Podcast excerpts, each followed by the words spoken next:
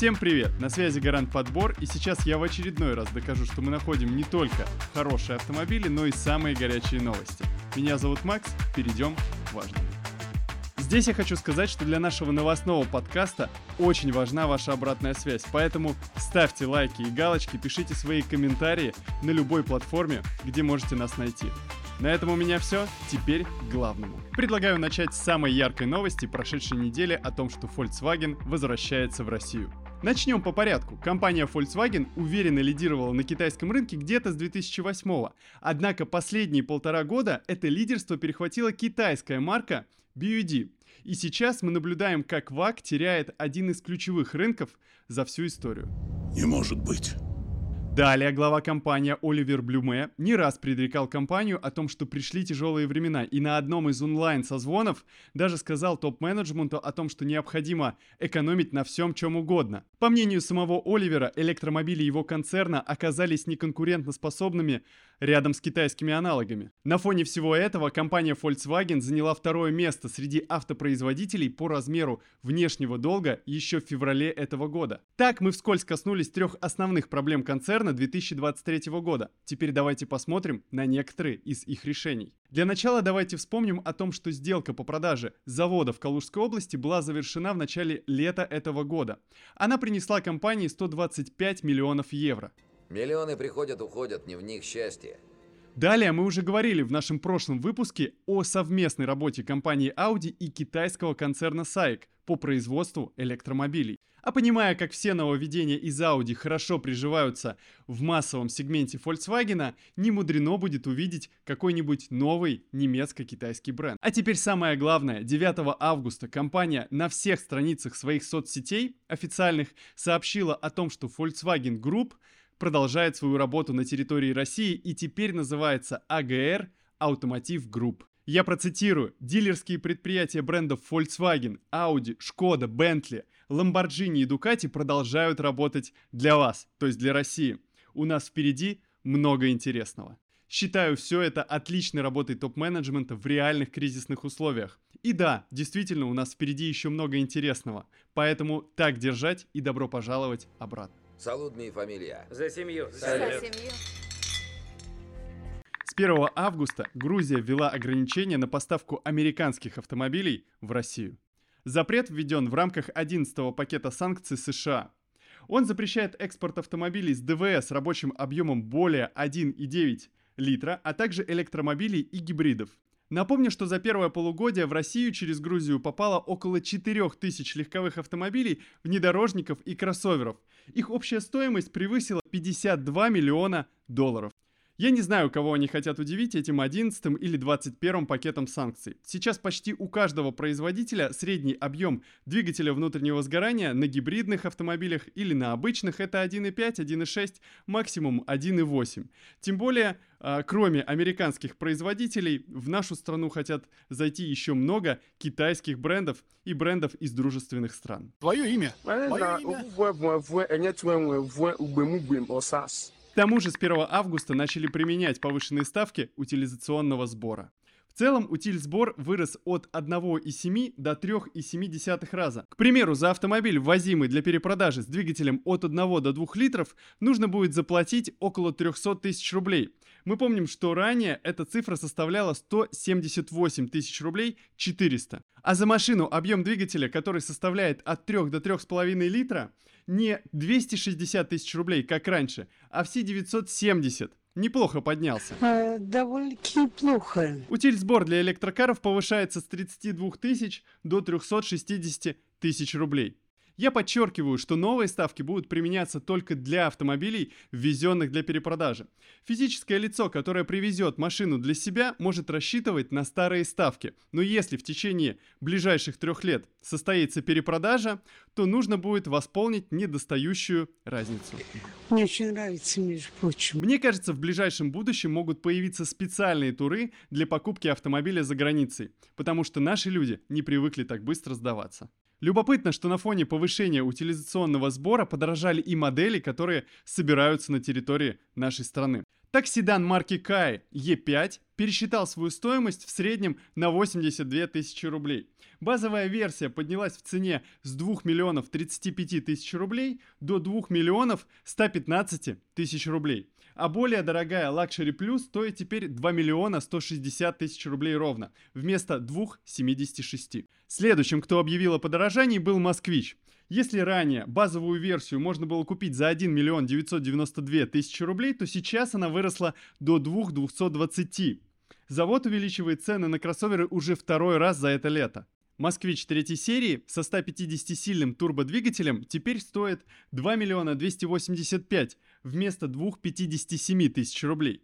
А версия комфорт почти достигла 2,5 миллионов, хотя раньше стоила 2 250. Электрическая версия «Москвича» поднялась аж на 390 тысяч рублей. Сейчас ее можно приобрести до 3 миллионов 950 тысяч рублей. Напиши в комментариях, какие еще варианты предлагает рынок за эту стоимость. На фоне этих новостей таксисты выступили против принудительного перехода на отечественные автомобили. Так, Ассоциация операторов такси предупредила о возможных массовых недовольствах, связанных с новыми требованиями к таксопаркам. Оно будет связано с высокими ценами на автомобили, которые таксистов, предполагается, обяжут покупать. Неудивительно, ведь цены на них в последнее время выросли на 70 и даже 80%, аж до 2 миллионов рублей. А более доступных машин с автоматическими коробками передач в нашей стране просто не производят. Таким образом, введение этих требований поставит существование бизнеса многих таксопарков под угрозу. А для всех остальных единственным способом выжить будет вариант резко поднять цены. На самом деле проблема достаточно серьезная. Мы же не хотим, чтобы у нас, как в Турции, таксисты начинали торговаться через сообщение в агрегаторе, пока ты ждешь свой автомобиль. На случай забастовок таксистов в Москве запустили Яндекс Такси без водителя за рулем.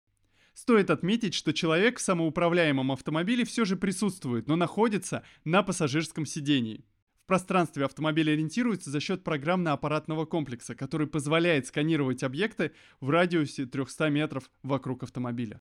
В это же время в Россию привезли партию Иран Хондро Дена, ведущие свою историю от Peugeot 405. Все они сейчас предлагаются на автору по цене 1 миллион 650 тысяч рублей, без учета возможных скидок. Получается, что дорестайлинговая Лада Веста стоит чуть дешевле. Не знаю, Том. Думаю, дороговато. Думаешь? Однако, как и вазовская модель, Дэна доступна только с пятиступенчатой механикой. При этом двигатель у нее мощнее 1,7 на 115 лошадиных сил. Но в комплектации этого автомобиля нет важных для России подогревов сидений, да и подушка безопасности всего одна, а система ESP вообще не предусмотрена. Но ничего страшного. С другой стороны, у нее есть круиз, климат-контроль, камера заднего вида, противотуманки, литые диски, электропривод водительского сидения и полный электропакет. Мне, конечно, не совсем понятно, зачем на пятиступенчатой механике есть круиз-контроль. Там и так мало передач. А подогрев сидений все-таки лучше добавить. Defender от Havail получил название Raptor и гибридный двигатель. Продажи этой новинки в Китае стартуют ближе к концу года, а стоимость составит около 200 тысяч юаней, что на текущий курс примерно 2500 рублей. Силовую установку кроссовера составят из полуторалитрового двигателя мощностью 167 лошадиных сил и 253 ньютон-на-метр и электродвигателя, мощность которого пока не обозначается. Для Раптора будет предлагаться два варианта батарей с запасом хода 102 и 145 километров. Весьма скромно, зато честно. Зато в России уже начали продавать новый Чанган CS75+. Так, внедорожник в нашей стране будет доступен с единственным 178-сильным турбомотором и передним приводом. Стоимость всего этого добра будет составлять 2 миллиона 750 тысяч рублей. А это всего на 340 тысяч рублей выше дорестайлинговой версии CS75+. Судя по всему, эта модель не покинет рынок и будет продаваться вместе с новинкой. Мне кажется, что продавать дорестайлинговую модель наряду с появлением новой очень правильно, тем более, что разница у них не такая существенная. Да, это верно. Очень правильное решение. Аудитория официальных сервисов за последние годы сократилась на 7%, а в крупные сервисы технического обслуживания приезжают всего 30% автомобилистов.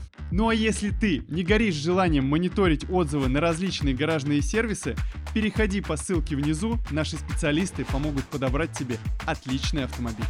В России готовят законопроект о штрафах до 10 тысяч рублей для пользователей электросамокатов. К примеру, если самокатчик превысил скорость от 5 до 10 км в час, его накажут на 800 рублей, но только в том случае, если его нарушение будет фиксировать инспектор.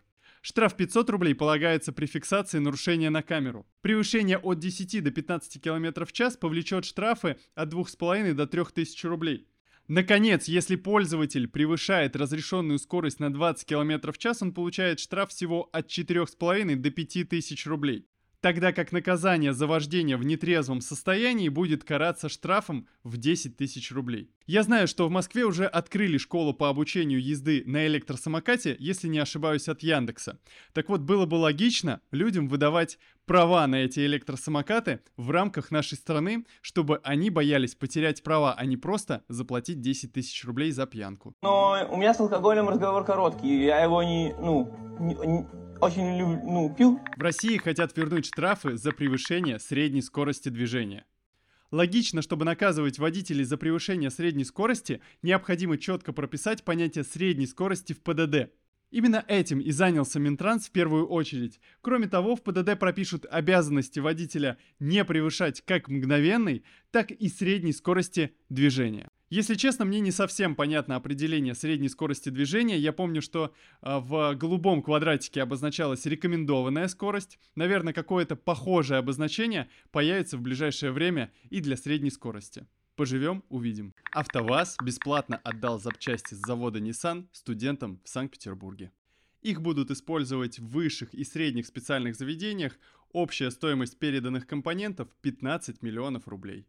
В пособие превратят двигатели, коробки передач и раздатки, а также дифференциалы, рулевые колонки и ряд других компонентов, которые остались на заводе. Также утверждается, что на вторичном рынке они не были востребованы. Здесь можно сказать, что легко пришли, легко ушли. А кроссовер Geely Coolray сохранил прежние цены на белорусском рынке даже после превращения в BLG X50. Оно и понятно, ведь этот автомобиль ничем не отличается от китайского оригинала. Однако есть все-таки маленькое точечное отличие. Единственное новшество в моторном отсеке – это аккумулятор российского происхождения. Я русский. Вот только не надо гнать. Я думаю, это может быть связано с тем, что российская аккумуляторная батарея предназначена для более сложных температурных режимов.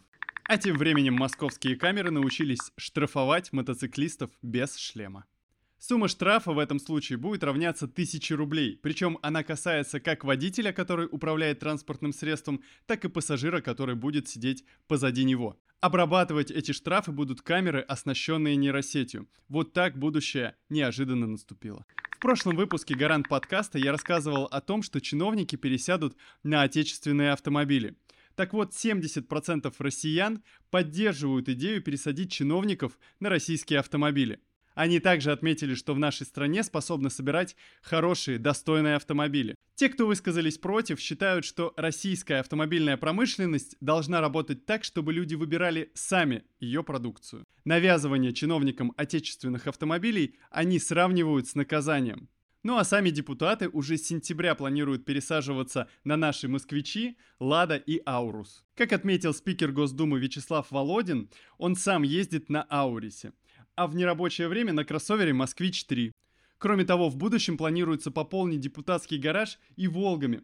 Сборка автомобилей под возрожденной советской маркой должна начаться в скором времени. С детства я помню, как автомобили «Волга» называли советским «Мерседесом». Сейчас, после успешного бейдж-инжиниринга и возрождения марки, я думаю, что это будет не только на словах, но и на деле, ну и в рублях. Говоря про китайских партнеров, нельзя не отметить, что Jack S3 – заменит в России более дорогим компактным кроссовером. По данным сайта «Китайские автомобили», уже в этом месяце в салонах появится новый JS3, также известный под названием S3 Pro. Будет стоить от 1 миллиона 750 тысяч рублей, тогда как за S3 сейчас просят от 1 миллиона 400. Переднеприводный кроссовер будут предлагать с двигателем 1.6 и отдачей 109 лошадиных сил который можно совмещать с шестиступенчатой механикой, либо с вариатором. Во втором случае цена будет достигать 1 миллиона 830 тысяч рублей. Мне кажется, что марку Jack было бы логично использовать только для производства нашего отечественного автомобиля «Москвич». Тем временем марки Cherry и Huawei придумали новый бренд Luxeed, не путать с Exceed.